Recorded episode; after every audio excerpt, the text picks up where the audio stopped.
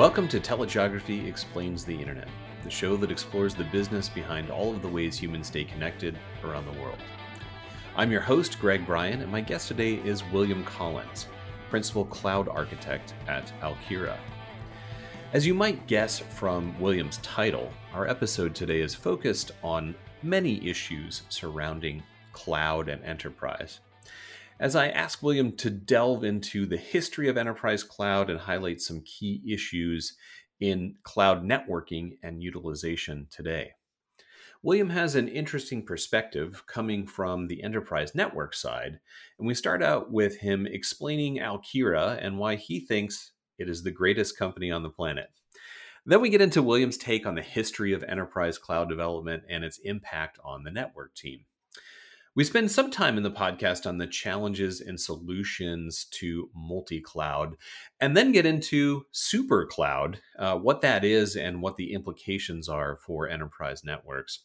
Finally, we also touch on Alkira's extranet as a service and get into some use cases for enterprises who might need this kind of solution.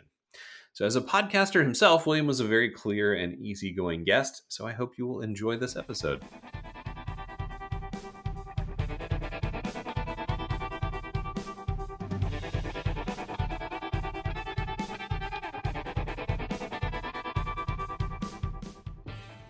Okay, welcome to the show, William.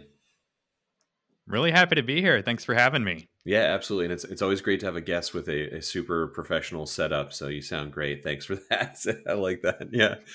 Um, William, you know, we we always start out the show. I think it's better for my guests to introduce themselves than me to sort of read a uh, you know, a potted bio kind of thing. So tell us about yourself, your background in networking, how you got you came to be a principal cloud architect at Alkira. Yeah, sure. So I'm really just a uh, I'm really just a nerd trying to make my way in the world. So yeah, my background isn't that true for many of us, right? yeah. Yeah, I still have a just a huge home lab. You know, a lot of the stuff from studying CCIE like long time ago. Mm-hmm.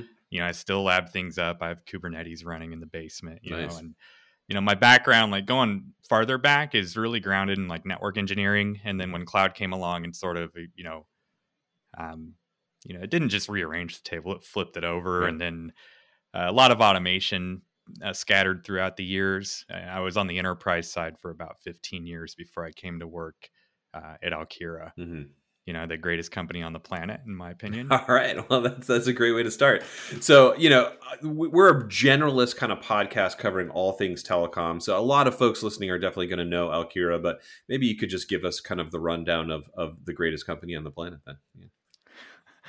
So if you, uh, I'm I'm not going to give a canned answer here. Yeah, that's that's kind of think yeah. about it. we just so have to make you, sure it passes look, the the PR uh, muster. But other than that, right? there yeah, we go. Yeah. So if you look at like the at the typical enterprise today, you know, they're still they've still got applications running in their data centers, mm-hmm. and I don't think that's going to change anytime soon.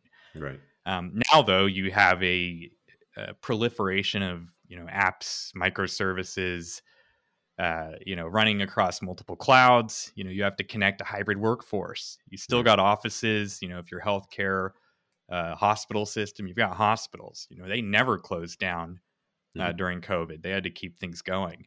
And then you have you know these organizations trying to do this transformation, uh, cloud migrations, just constant change.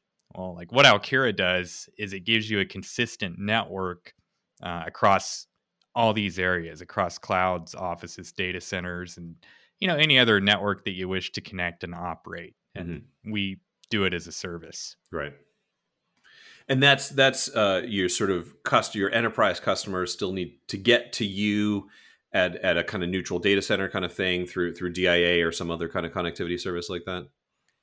Yeah, last mile. So you can connect into Alkira in any numerous ways. You can mm-hmm. use vanilla IPsec if you want. You know, pick your SD WAN provider if mm-hmm. you want to use SD WAN. Um, if you have a uh, like a direct connect with AWS today somewhere, it doesn't matter where it's at. You know, we can actually onboard that as a mechanism to getting into our platform as right. well. So, and that's just part of it. Like the, the way that I've sort of seen it happen is, you know, enterprises first problem to solve is, hey, we got to get to the cloud. Right you know so these are our options to get to the cloud and then you know, one of the reasons we exist is like once you get dropped off at the cloud, then what? Right. There's still a lot of networking in the cloud. It's just the tip of the iceberg. It can get pretty complicated uh, pretty quick, especially when you factor in multiple clouds. So we operate in that area of getting you to the cloud and then also all the networking inside and across clouds as well. Yeah, that's interesting. We we we do a little survey of um, you know IT infrastructure managers from large multinational enterprises around the world, and um, and one of the things we've asked kind of periodically over the years is basically just how do you connect to your cloud providers? Um, and I'm, I'm always surprised to see there's still tons of IPsec as, as, the answer to that that question. There's also a fair bit of you know direct connects through and you know network service providers, cloud service providers, that kind of thing but then also like we we we see you know of course everyone is multi-cloud now and by everyone i mean like i think literally in our last survey like 100% of folks were using more than one you know sort of infrastructure as a service partner certainly um, but there is this sense that once you get there then you're done but that's exactly what you're saying is that is that is not true at all right so hundred percent. Yeah, not yeah. I remember the the first time that something that just used to drive me nuts. So when I worked on the enterprise side, like cloud came along and it was cool and you have all this investment and all this marketing and all these cool shiny things like serverless and the Kubernetes right. and all these things on the app side, but when you came down to networking, you know, for the longest time like you had like a direct connect and a site to site VPN. Mm-hmm. And mm-hmm. it's like, okay, go piece this together and figure it out for yourself. And that's just like one cloud. Right. So, you know, there wasn't a lot of innovation there at the beginning. And, you know, cloud providers have slowly started releasing things mm-hmm. over time, but there's still a gap between, you know, if you're a if you're a network engineer, you're thinking BGP. You're thinking route like how am I really going to build a really good routing topology across all these distinct areas? Right. You know, how do I do that when, you know, my options are limited in the cloud? And that's another area we can really help with you know, in terms of like thinking BGP, routing policy, uh, failover, like doing, you know, sort of meeting the enterprise like where it's at today, but then sort of bringing them along in that cloud journey to get them to, you know, where they want to go, right? Get them on that journey. Yeah, yeah, that's key. Is so sort of this is here. What can we actually do with it, and how do we make that work? Right? So, so, so you know that, that that brings me to to one of the first things I kind of wanted to to dig into, which is just the the general evolution of cloud that we've seen. Um, it is one of those things that uh, very often happens in in the tech kind of world, which is that a a word is very capacious right there's there's a lot that goes into to what you're talking about um, with cloud so especially since you're coming from the uh, 15 years of experience on on the enterprising networking side I don't know. Take us through your your sort of impression of of what has happened in the last sort of decade plus from you know going back uh, to when most um, compute was happening on you know premises to sort of cloud coming along. Uh, your impression of it at that time and and and where we've ended up now with sort of uh, literally everything as a service. it's yeah, that's a good. So I just thinking back when I first when I got, you know, when I was doing my first, I would say real technology job, like not a, uh, like not a help desk or some, mm-hmm. you know, a, you know, catch and dispatch, but um, enterprise is going through this transition of the hypervisor. You know, VMware had hit, and we were doing almost like some PTSD coming back with some of this stuff, but like we were doing these like large scale exercises of P to V, you know, physical to virtual migrations. Mm-hmm um, on premises. So your your whole your whole infrastructure's bare metal, right? Like real, like every server is a server. And right. then virtualization came along and really was just gigantic. Um, just thinking of okay, like we just we can use what we have more efficiently. So then you know these company, you know the companies I worked for anyway, you know had these uh, migrate these uh oh quarterly things of like, okay, you know, by uh, such and such a date, this much of our infrastructure is going to be virtualized, this right. percentage, you know, and there was all these targets you were trying to hit. So it's funny, like how there's so many comparisons to draw to that time to like now where Mhm. enterprises are Mhm. saying okay we're we're digitally transforming and we want to have this much of our uh, infrastructure that's in the data center we want to have it cloudified we want Right. to digitally transform and move it into the cloud and maybe even have a data center exit strategy Mhm. so You mean You know, these are all removing any kind of like bare metal uh, or on premises kind of data center utilization at all, basically? Yeah, and we can maybe circle back to that later in the conversation. I Mhm. think that's a whole different thing in and of itself. But yeah. yeah, so that you had this evolution of the hypervisor, and then you have like software defined networking that came along. A little rough at first. I Mhm. think my my first real uh, operationally feasible software defined um technology that I deployed was SD WAN really that actually worked and actually was okay. Like we actually transitioned the whole WAN over to this thing Mhm. and it works as expected. It's really useful. Uh, some of the other software defined data center stuff was a little slower. You know, again, it's your core infrastructure. It takes longer. You don't Right. you don't just flip a switch. Uh, so Yeah, that's that's interesting that you say that. So so to give you some context, like uh, we used to run a conference called the WAN Summit that was about you know bringing together uh, you know large multinational IT infrastructure teams and and carriers, vendors, that kind of thing. And this is 10 years ago. So like 2013, 14, 15, the, the conversation was all around SDN. And I think a lot of the enterprises in the room were sort of scratching their heads about like, well, what does this mean for me? That sounds like a carrier you know we didn't call them hyperscalers back then but you know cl- cloud provider kind of problem it was really sd-wan that brought what you know that that sort of general idea was to, to something that the enterprise could could actually bite into you know yeah, hundred percent. It doesn't make for an enterprise unless they can deploy it, mm-hmm. operate it, and support it. It doesn't. It's just not going to happen, especially now these Right. days. yeah yeah yeah exactly because there, there there are so many moving parts that uh, that anybody on the enterprise side is is focused on that uh, something has to be sort of turnkey to to, to be uh, uh, useful at all right so Right. Exactly. And then you have repatriation coming up all the time in the news in the mix as well. And Mhm.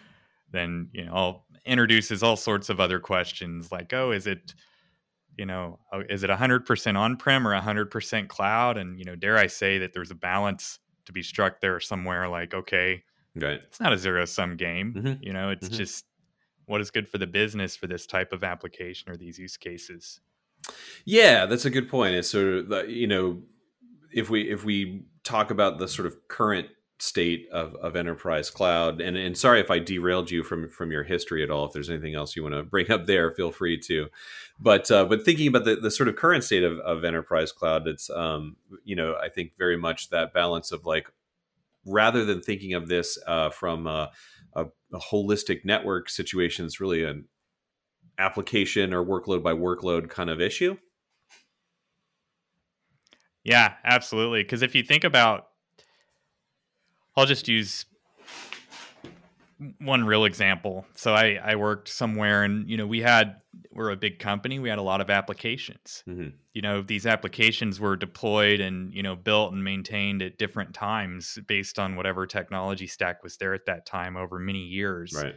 So you don't just say, okay, I've got, you know, for us it was over a thousand applications Right. uh, and you, you just don't say hey i'm going to migrate these to the cloud and i'm going to have the same process that's going to work for all of them across the board Right. no you've got to peel back storage you've got to peel back all the application dependencies you really have to profile all those applications and then you have to have some sort of assembly line of sorts you know to say okay you know if we did want to move this application you know sometimes i've seen a lot of lift and shift happen in the earlier days you know but for some applications the the cost it you know would incur to actually rebuild them Mhm. replatform them just complete redesign um, there's a lot of cost associated with that and if it's um, you know for the business it's a business decision you know do you want to spend this much to do this thing and if not okay it sits in the data center or maybe you can lift and shift it Right.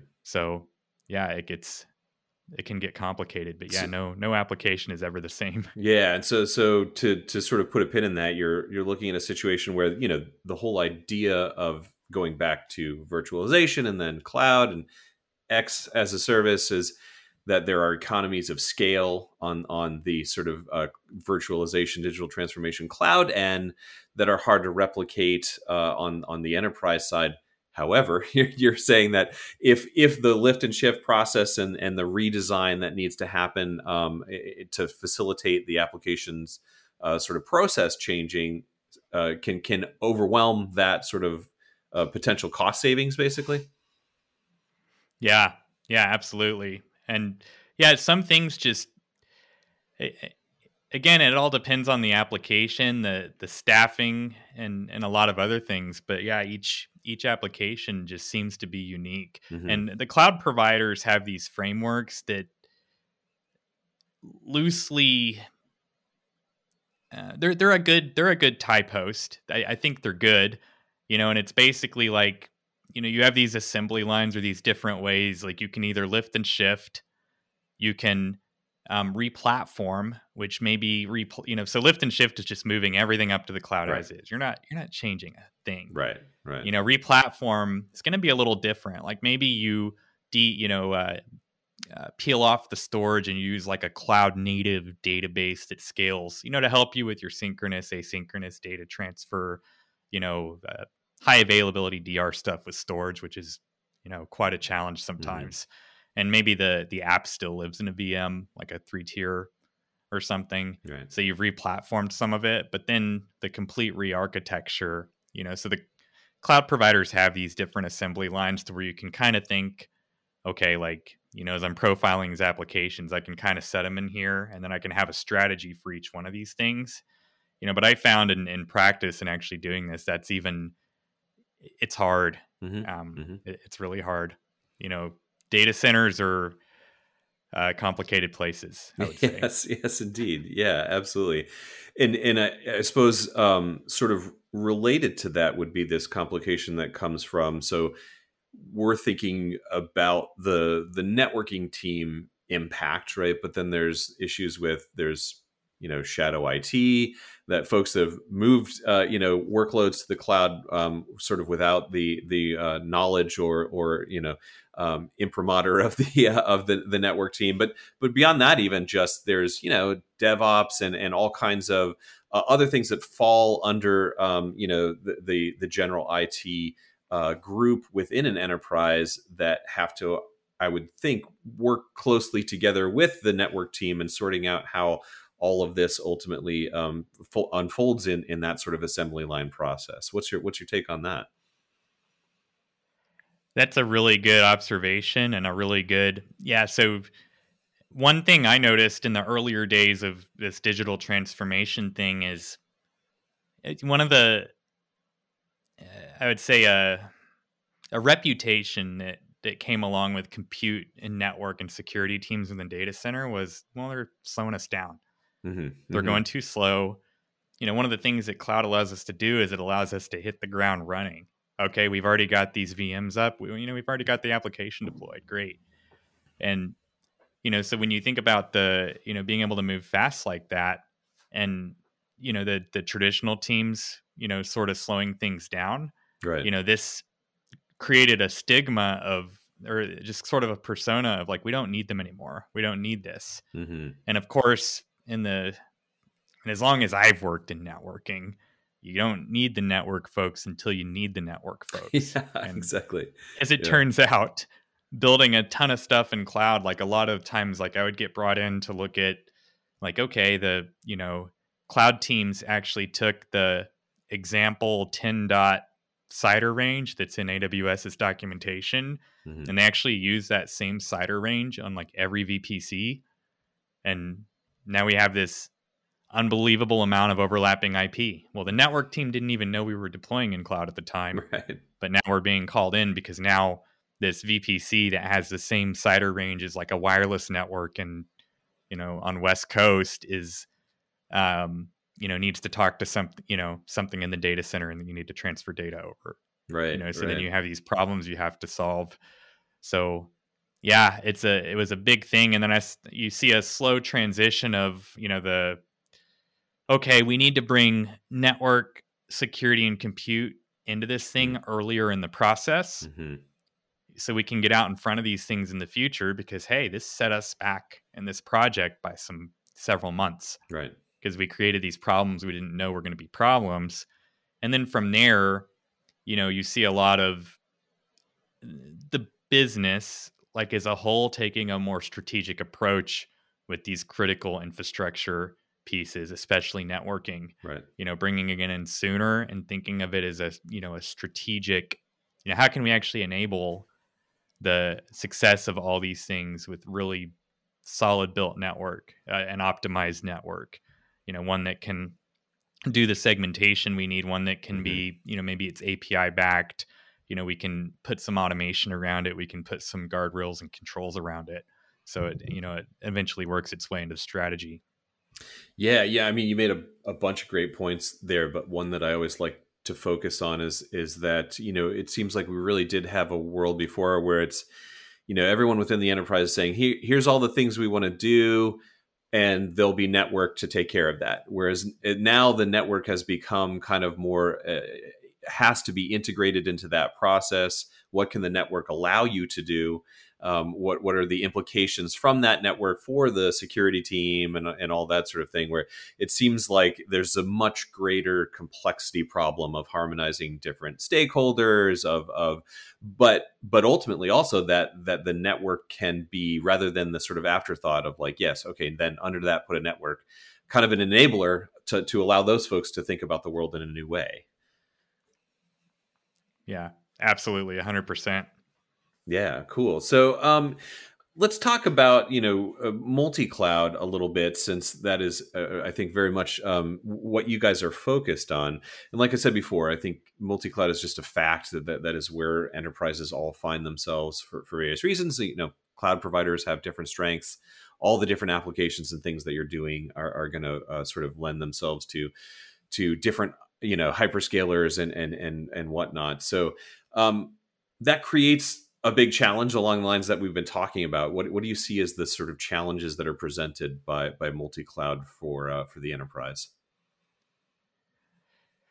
Sure. Yeah. I mean, for for the longest time, I think in enterprises like first they found themselves like they you didn't have like some big meeting with like a CTO and your VPs and some like hey we're going multi-cloud that just sounds like a plan it just Right. sounds cool It's just something that happened. yeah yeah. it's just something that happened and a lot of times like one company i worked for historically or in the past was um you know we single cloud we were doing single cloud actually fairly well and then you know turns out we acquired another company and they were in a different cloud Mm-hmm. so now we're multi-cloud Mhm. and that came on like a like a storm right. so yeah like some of the things i think eh, back to what i was saying earlier about like in the data center hey bgp as path prepend prefix lists route maps Mhm. route based policy um, active standby because i got some firewalls you know stateful things you know thinking through these these designs and architectures is what networking folks you know have done for a really long time Right. and coming into the cloud space like every cloud is different so you know even even the scope in which you know subnets so you create subnets in these cloud providers and even the basic construct of a subnetwork's different. So some cloud providers will actually span subnets stretch them across availability zones whereas you know some clouds you know like aws and you know oracle oci you know their subnets are only in scope for one specific availability zone. Hmm this changes a whole architecture of of you know inserting a service or you know doing different things. So you have all these different components which means you know at the end of the day you know it can be network it can be storage it can be any other facet of your your technical arch you know your tech stack. Um, but you have to make that decision of okay am i going to hire a whole bunch of skilled individuals across all these distinct areas? Mhm.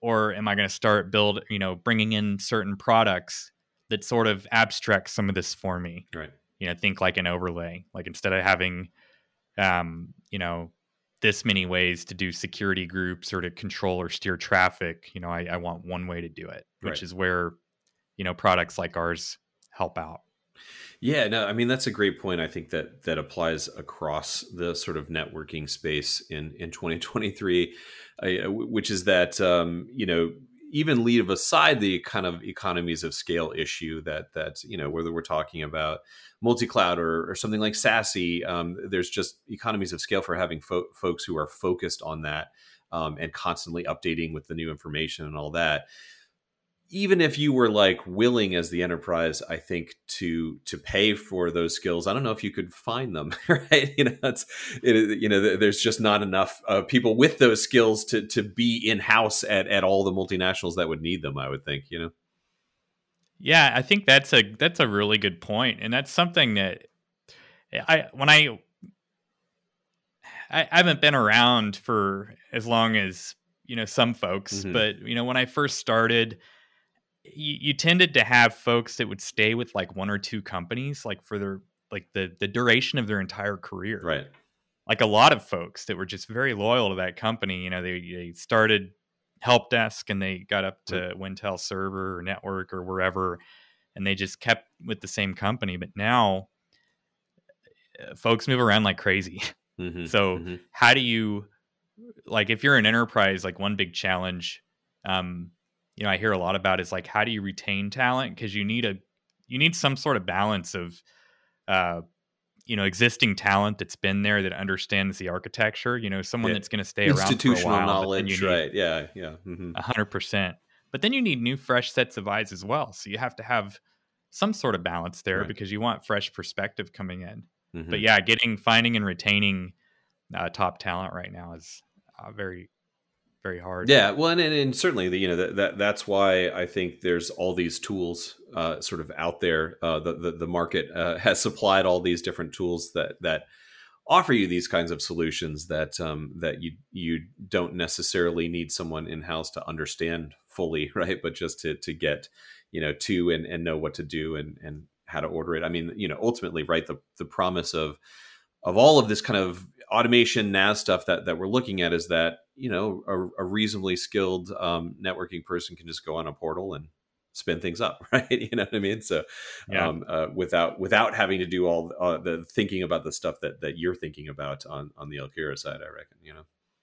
Yeah, and we can fully like we're fully API backed, and you can mm-hmm. if you want to automate hundred percent of everything, whether it's Terraform or you know writing your Python scripts, you can do it. But right. but the way that we've you know built this platform, we have some you know our engineering team you know just surprises and impresses me like all the time uh, with how just the level of thought and detail they've gone into making this almost like a no code platform mm-hmm. is in you log into the UI and you don't need to write a single line of code if you don't want to because you mm-hmm. can do everything you need from the portal. You know, it's right. that easy. Yeah, that's what I'm getting at. Now, of course, there's always uh, that space for like the sort of co-managed model, if you will, like folks that that need you know and can and need to go in there and do a little something I, can you accommodate that as well basically of course yeah, yeah. everything uh, is you know identity backed you know login you know making sure that the whoever's logging in like they have only access to the things they need you know mm-hmm. if you're security having access to the policy and you know whatever functions from the security point of view if your network having access to the sites. If you're cloud, maybe you have access to the cloud networks. Yeah, so breaking that down and making sure that you know, because with with our solution, like we go beyond network, mm-hmm. and that's just a, a, reality. So we, you know, a lot of times we see cloud practitioners that are jumping in and doing things. Mm-hmm. You know, security practitioners. Right. You know, all you know, people on separate separate teams within an organization. So you have to have that control. Right. For sure. Yeah, yeah, absolutely. All zero trust. I, I want to sort of move back a little bit um, to to the the multi cloud idea, and I, I know that um, that one thing you guys are talking about now is is the super cloud sort of um, end end game of multi cloud.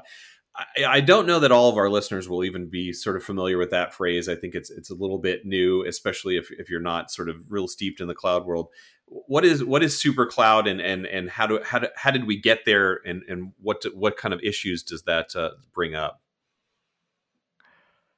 really good question. And I had a love hate relationship with the term supercloud. At first, I did not like it. I was like, we, we don't need any more words. Just, uh, there's already hyperscalers and I yeah, yeah. We, have got Gartner yeah. that's churning out these yes. these phrase you know phrases and things like constantly. So let's just not, you know. But supercloud for me made a lot of sense.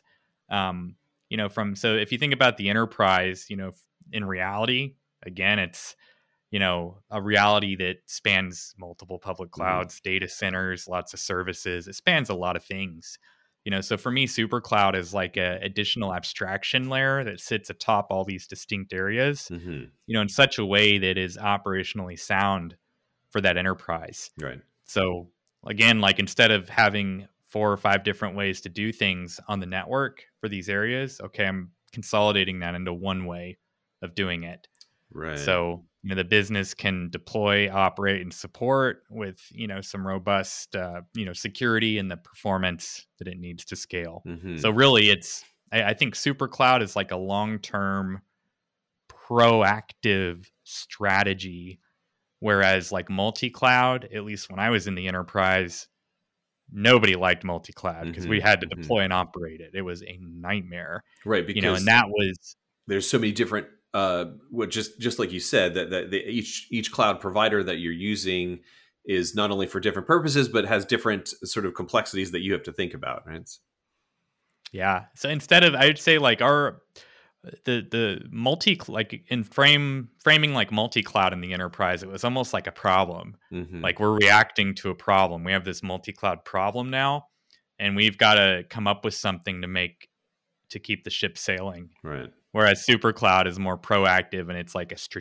you know strategy for it in a sense yeah you know no one asked me and and for good reason but i, I would have I, I, think i would have called it meta cloud you know it's, it's it seems more like that that it's it's not that you're like you know sort of uh souping up your cloud it's it's more that you're you're pulling back a layer of abstraction maybe and and and allowing things to move across that multi-cloud environment without it being a complexity problem. Is is is, is that uh, uh, stabbing in the right direction at least? Yeah, absolutely. I think MetaCloud has actually been used a little bit, mm. maybe, or it might have a different meaning. Yeah, that's the thing. That's meaning. well, it's also in you know, as I'm sure you're well aware, you talk to uh, ten people in this industry about what an acronym means and uh, and or or a name, and you get ten different answers, right? So, um, so yeah. SASE. Or if you do zero trust, you might get thousands of different answers. Exactly. Particularly in the in the security area. Certainly, I know that. Um, uh, we've been working on a kind of SASE uh, analysis uh, project here, and and uh, definitely. I, I think the industry is pining for someone to nail down what SASE is exactly. But yeah, yeah. Um, does SASE work into all of this? What you're doing since since I brought it up? So in, in terms of um, of not just supercloud but just in, in general sort of those wishing to adopt a, a, a SASE posture obviously a lot of that are things like virtual firewalls and, and CASB and whatnot. Um, how, how does that play into to your vision of of where enterprise cloud is right now? I don't think i don't think supercloud and like multi-cloud networking so SASE basically takes uh, specific security functions that mm-hmm. do like entirely different things. You know, like you right. said, CASB and um, like ZTNA, mm-hmm. um, secure web gateways, you know, even SD WAN. You bundle yep. them together. Usually, a single vendor is like the new buzzword. Oh, it's single that, vendor. That's SASE. exactly what I've been looking to. Who has a full yeah. full stack of uh, of SASE products? Yeah, exactly. Yeah, yeah. And so super cloud or, you know, especially with Alkira, this cloud network as a service, what we do is a little more strate- uh, strategic. So mm-hmm. it says, hey, you have all these areas you have applications running in, you know, multiple clouds perhaps. So instead of doing networking, you know, like I said, in four or five different ways, let's do it one way. Right. So right. instead of having, you know, storage in several different ways across several clouds, let's do it one way. Whereas, you know, and one of the things with, you know, that, you know, our founders you know are absolutely brilliant and looking at and, and sort of thinking about enterprise is not you know enterprise is never going to say oh we you know want like one vendor we're just going right. to use one vendor right it's it's always multiple vendors mm-hmm. i mean most of the enterprises i worked at like had like several firewall vendors right and right. that's where you know instead of taking that single vendor approach of we will do all the things for you. Um, we do a lot of integrations with Right. best of breed Right. um, solutions that companies are already using. You know, Mhm. Palo Altos, Fortinets, you know, inserting and instantiating Infoblox, uh, a lot of different awesome, you know, excellent integrations that make our our customers' jobs, you know, easier at the end of the day. Right. So instead of having to think, okay, we've got to pick a SASE vendor that has, you know, this, this, and this. Okay, does the ZTNA do this? Okay, does the secure web gateway work like this? You know, we take that approach of okay, insert what you need, you know, where you need it. It can be multiple vendors if you want. Um, Yeah. you don't even need to have any. It just it's up to you, whatever makes your business run.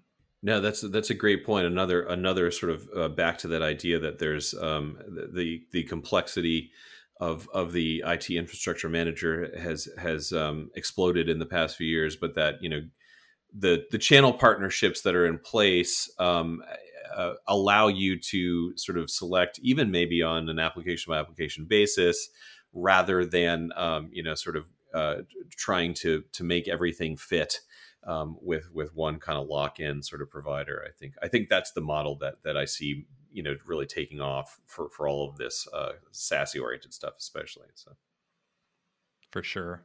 yeah. Now let's um, also talk about uh, something that that was a little bit new to me when when we were sort of planning for for this podcast. But um, I, I'd certainly heard of of extranets and and and that general sort of idea.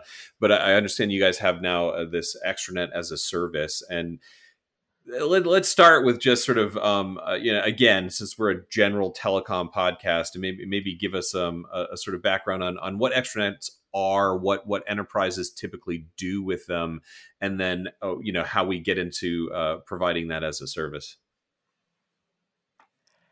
So, you know, you know what I think of when I hear the word extranet? I think of really old Disney movies because that's about how old extranet is. yeah exactly Yeah. Extranet has been around. It's been a known quantity for enterprise for like ever since I first started. right you know, ever it's since there, basically there was an intranet that they needed to expose to anybody else right so which has always been the case Yeah. right so yeah Yeah, always had this need, although it's evolved over time. So it's Mhm. you know basically the network design that you put in place uh, in your data center uh, to securely connect um, uh, customers, partners, third parties, right whatever untrusted um, to to various resources internally, and you know usually uh, thinking of like in the enterprise context, you have your your data center and you'll have different pods or different areas. Your your data center is usually somewhat modu- modular. Mhm, Modular. mhm. Can't talk. So that's all right we, you'll we- have we a, got you you know, yeah. Yeah. you'll have a module basically for untrusted um, extranet. You know, usually it's a separate set of firewalls, maybe Mhm. separate routers, usually a whole separate, you know, isolated data center within a data center sometimes Right. that everything's going to terminate in on. I've seen even separate circuits for um, extranet in the historical context of data center. So, you know, that's the sort of the gist of, of what an extranet um, is used for Mhm. and we take a different approach as far as uh, if you think of instead of everything coming back to the data center you know as it as it were in the days of old you know Mhm. partners and third parties may be coming in via their data center or their cloud providers and may need access to connect to resources in your data center or maybe one of your cloud providers Mhm. um, so how do you do this quickly? You know, how do you narrow down the scope of what is being accessed, uh, how how it's being accessed, and and from where? You know, in the era of cloud and in the era of this proliferation of all these things right out of the data center. right without going so these are the challenges. setting up actual appliances and and all that kind of thing right so Yep. So yeah, that's the the basically the problems that our you know our extranet as a service solution solves. So this business to business, third party, you know, all these connectivities, you know, making sure everything's secure, grouping everything together, you know, being able to you know peel apart, you know, even. I mean, even in the context of um, in business to business is is just gigantic, of course Mhm. you know, I remember, you know, one of the enterprises I worked in, you know, we had a process um, for you know b2b or we called them LAN to LAN Mm, connectivity mhm. requests at that time so we you know we had this process you'd fill out a form we'd set up this vpn we'd sit on a call with this other company and try to i remember one time i was you know setting up connectivity to a sophos firewall one time it was a a pfSense firewall and it's like okay i'm running you know i have an asa here. Okay so like we got to set up connectivity between these two things and oh we've got over overlapping ip so Mm, we've got to do mhm. some level of natting and you know by the time all's said and done all the calls all the scheduling you're looking at weeks Right. sometimes before Right. you can get this business to business connection up hmm so yeah we we take that on as a service Yeah. So so and, and is that you know something that essentially uh, like all other uh, X as a service things we've been talking about, you can go into a portal, kind of like you know spin up within within an hour rather than those weeks, and and kind of you know manage that uh, on a on an as needed kind of basis, uh, dynamic that sort of thing. Yeah, one hundred percent. Um, one thing that you know I see some of is you know we the the way that we do policies, traffic routing, um, access control, like at the network level, like we Mhm. have these uh, a combination of policies, groups, and you know this intent based policy engine, and you can basically set up these policies to dictate like whatever outcome you want or whatever should or should not be allowed, uh, things of that nature, without even having to connect the network, without even having the connectivity set up to that third party or anybody else. So then you can like reuse that Right. um, uh, across subsequent connections that are coming in, which is really useful. And Mhm. basically, it's just time management. If you think about it in terms of, you know, how many times do you go to like a a new, you know, health insurance changes, you go to like a new clinic and you have to fill out everything again. You've got to put your name and your social in like 10 different places and Right. like sign all the same forms. Um, you know, so all those small things that just take up a lot of time and can be frustrating, you know, we, you know, take that off the plate and allow you to make repeatable right. chunks out of that to to facilitate. It's a, it's a general rule that any anything that you have to do more than once should be able to be automated. Right? Yeah, there's like a, a broader philosophical issue there. That's like uh, you know if you look at the the the last hundred years of, of technological economic development, you would think, well, how, how could we possibly do all the things that we do? But there's always tools that arise to to facilitate doing ever more, right? So um, there there were uh, you know f- famous for um, uh, Keynes, the economist, is saying, "Oh, by by you know year 2000, people will be working like five or ten hours a week because they'll be so productive or whatever." we just we find ways to fill all that up, but but we we have these tools to to uh, make all of that possible, right? So, yeah. All right, so William, uh, the the last thing I wanted to touch on is is just China as a particular market. So in in our research, um, one of the really interesting things that we've seen is that um, we'll see enterprises who were in you know your traditional classic all MPLS kind of networking environment. Um, they've adopted SD WAN. They want to move to an internet first um, kind of uh, uh, uh, framework for, for their network. And they'll do that all around the world. And they say, I can't do that in China because it um, internet is too difficult in China. There's the the triopoly. You have to deal with one of them. You have to go through the Great Firewall. Things have to come in and out of Hong Kong. All of that sort of thing. Um, like I said, you know, before I'm I'm not I'm more you know thinking about the WAN and, and not cloud specifically, but I know cloud is also sort of uh, more difficult in China for for all of these reasons. So, if you just you know sort of talk about how you guys are operating in China um, and uh, and and what you've done to facilitate enterprise access into cloud in China, knowing that there's probably some extra complications. Yeah, you, you hit the nail on the head. You know, so all cross border traffic is heavily scrutinized. Mhm. You know, IPsec is blocked um, in AWS in China by Right. default. You know, Right. I, ICP licenses are required to use, you know, like you know, four four three and eighty eighty.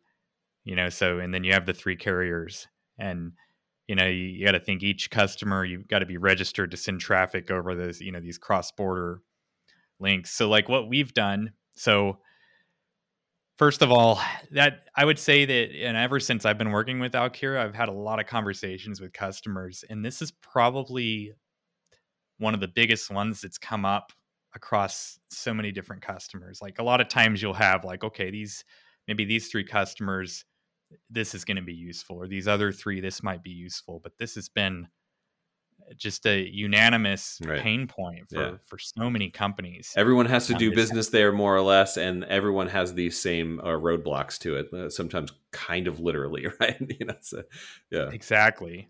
And today today's the day, let me tell you. So today we announced the availability of our you know what we call cloud exchange points or. CXP for short um, in China and you know what a CXP is is it's almost like a virtualized point of presence running on top of these hyperscale Mm, um, this Mhm. hyperscale infrastructure. So, you know, this is again, it's a huge launch for us given the importance of uh, uh, China is just a, a hub for business. Right. And, you know, the need for reliable and you know high performance connectivity, you know, inside China and abroad. So, you know, this is a major challenge today for for a lot of these companies. You know, given the regulatory and just the get, getting things to work. It's very technically complex as well. So you just jump through uh, a lot of um, you know you have to jump through a lot of hoops Mhm. you know from regulatory to you know putting together a technical design that meets your um, requirements but you know to think about so like first of all the benefits like if you're going to use this um, you know over what you're doing today the first i would say in fact all these benefits are probably unanimous among most companies Mhm, but the mhm. first one is intra cloud so you have you know you're doing business in china in isolation maybe right. so you don't right. even need to connect to the rest of the world and you just need a you know you've gone multi-cloud you know in fact a lot of what we see is just companies trying to uh, modernize right. so they're trying to make it easier to move to cloud and to operate and to integrate with this hybrid world we live in, you know, with connecting sites, clouds, and services, you know, with this high performance. So using our our CXP in China gives you that um, high performance, high reliability um, connectivity. And the the second thing I think that is, you know, probably the bigger pain point, you know, that we solve for is, you know, okay, how do you extend that connectivity um, between workloads that, that exist in China Mhm. to maybe SaaS sites and you know operating out of the U.S. or services right. cloud networks like spanning the globe. So there's ways to do this, but it's really technically complex. Requires a lot of operational overhead. It's just complicated. Um, and that leads me into the last thing is like the I think the main benefit and you know the reason why a lot of customers are using this now is the experience. Mm. So Mhm. even even if you pick like say a number of other multi-cloud tools out there, you're usually still deploying like a separate tenant within China, a separate management console, a Right. separate way to monitor. It's like a separate everything um, in order to orchestrate and to to build this stuff up. Um, let alone if you're doing it DIY, like doing everything yourself, it's much more complicated. Mhm. you know but with alkira you get a a standardized network and security architecture you know across the board that powers you know an identical um, you know completely identical experience between china like in the networking you know across the globe. And we're this is power so we work um, uh, you know we have some great partners. We're working with cbc tech to help power the border Mm. stuff I take it that's a Chinese company. I, I don't, off the top of my head, not familiar with them, but yeah. hmm right i can uh yeah there's there's a lot of information about this and you know i'm sure you can put some notes and Yeah, we can put it, the the press release in the show notes. Um, so, uh, this show obviously won't come out today, but that press release is coming out today, and uh, you know, so that'll be all ready for uh, for public consumption. So. Awesome. Yeah. So yeah, we partner with CBC um, for the cross border stuff, and yeah, it's just been a, a really so. If you think about it, like the at the end of the day, the complexity actually doesn't go away. Mm-hmm. Um, Mhm. It goes away for the end user. It goes Right. away for whoever's consuming Alkira. Yeah, but like we're there to do a lot of this tedious stuff on the back end to to ensure you know performance to ensure reliability um and you know to ensure that the the i would say the features like Mhm. the you know if a service is available in china you know, say like a Palo Alto or you know some aren't available in China, of course. Right. Um, but if if these vendors do business in China, we can integrate them into this. You know, seamlessly insert them. Um, you know, do this service insertion that our, our customers are used to doing. You know, like in North America as well. So we we sort of put together this whole network picture. You know, just because it's China doesn't mean it has to be completely different. Right. Um, right. and out of you know a completely out of pocket design. So simplifying operations by bringing it under one one portal, one tenant, you know, one way to do it, you know, which is extremely useful. Yeah, no, I think I think that ties into what I'm seeing emerge uh, here in our conversation as this overarching theme that that the whole idea is that all these changes in the WAN and in in sort of cloudifying everything in the enterprise have introduced all kinds of complexity, but then that's the whole idea is that that then out of that complexity arises folks who who can focus on on those uh, you know sort of little areas and uh, and not have that complexity have to fall into the lap of the of the IT infrastructure team every single time right? I think is is uh, the the general idea that people are looking for. So. yeah 100% like aiming you know for that that oh outcome based right. you know economy that outcome based product you know where you're you're trying to focus on the outcome more than the you know all the little mundane details so many different things so many different processes and then it's ends up being just another brownfield and then mm-hmm. we go on with another greenfield that we have to deploy so right. yeah thinking about these things in an outcome based way yeah well william we're, we're running out of time this has been a, a really fascinating conversation but I just kind of want to uh, end on you know what you see coming in the next couple of years in terms of cloud networking. What uh, what enterprises who might be listening here um, uh, should start to think about if they haven't yet. Yeah, the the network is everywhere, and I know that some some enterprises are a little more risk averse or slow to adopt mm. you know cloud some were slow to like adopt sd-wan mm-hmm you know, and it it took a little bit longer. Usually the the way that it goes is they say, hey, you know, let's there's going to be a lot of other companies that are going to build this out, and then we'll learn from that. To watch that first, yeah, exactly. Yeah. yeah, once it's safe, you know. But then there's some companies that jump in right away, and you know they're on the bleeding edge of innovation. Uh, so you know the network is everywhere, and I think that you know you've got to always look out for operations. Mm. I think operations is the one area um, that never gets easier. It mm-hmm. seems like, mm-hmm. and you know, if you think of, you know, if I'm an enterprise today, I'm asking, okay, can we easily deploy this solution, and can it scale with the pace of the business? And right. is it it's a performance where it needs to be? You know, what performance is needed to drive the business, and then, you know, if we can, you know, support the network with our existing solutions, you know, when something breaks, what is the impact? Can we fix it? So you know, I think these questions sort of inform the continued evolution of like multi-cloud networking, like where it's going. And, you know, those are the things that I, I know a lot of enterprises are looking at is like, we have to have something we can operate. Right. You know, we can't have all these unplanned outages all the time because of all the DIY that we've done everywhere that we forgot about. And, you know, it, it just doesn't, you know, the world has moved on and, you know, you have to think about these, these operations reliability uh, things and AI too. I don't want to get mm-hmm. it's I can't go into a conversation without saying. yeah that could be a, a, whole uh, other podcast sometime too. So yeah, yeah, yeah, yeah. From an operations point of view, though, like I don't want AI dictating where how traffic's going to be routed, but right. hey, I don't mind if it's looking at a lot of data, read only, and you know maybe giving me insights. Right. So right. that's another big area. Yeah, yeah, absolutely. Excellent. Well, that that was really fascinating. Thank you again. Um, how can listeners keep up with you and uh, and what you're doing at Alkira? Yeah, so you can find me on LinkedIn, uh, William hyphen Collins, or Twitter or X W Collins five hundred oh two. No one will ever get used to that. I think so. Yeah. No. Yeah. And then Alkira Net for Twitter and for LinkedIn. Mm-hmm.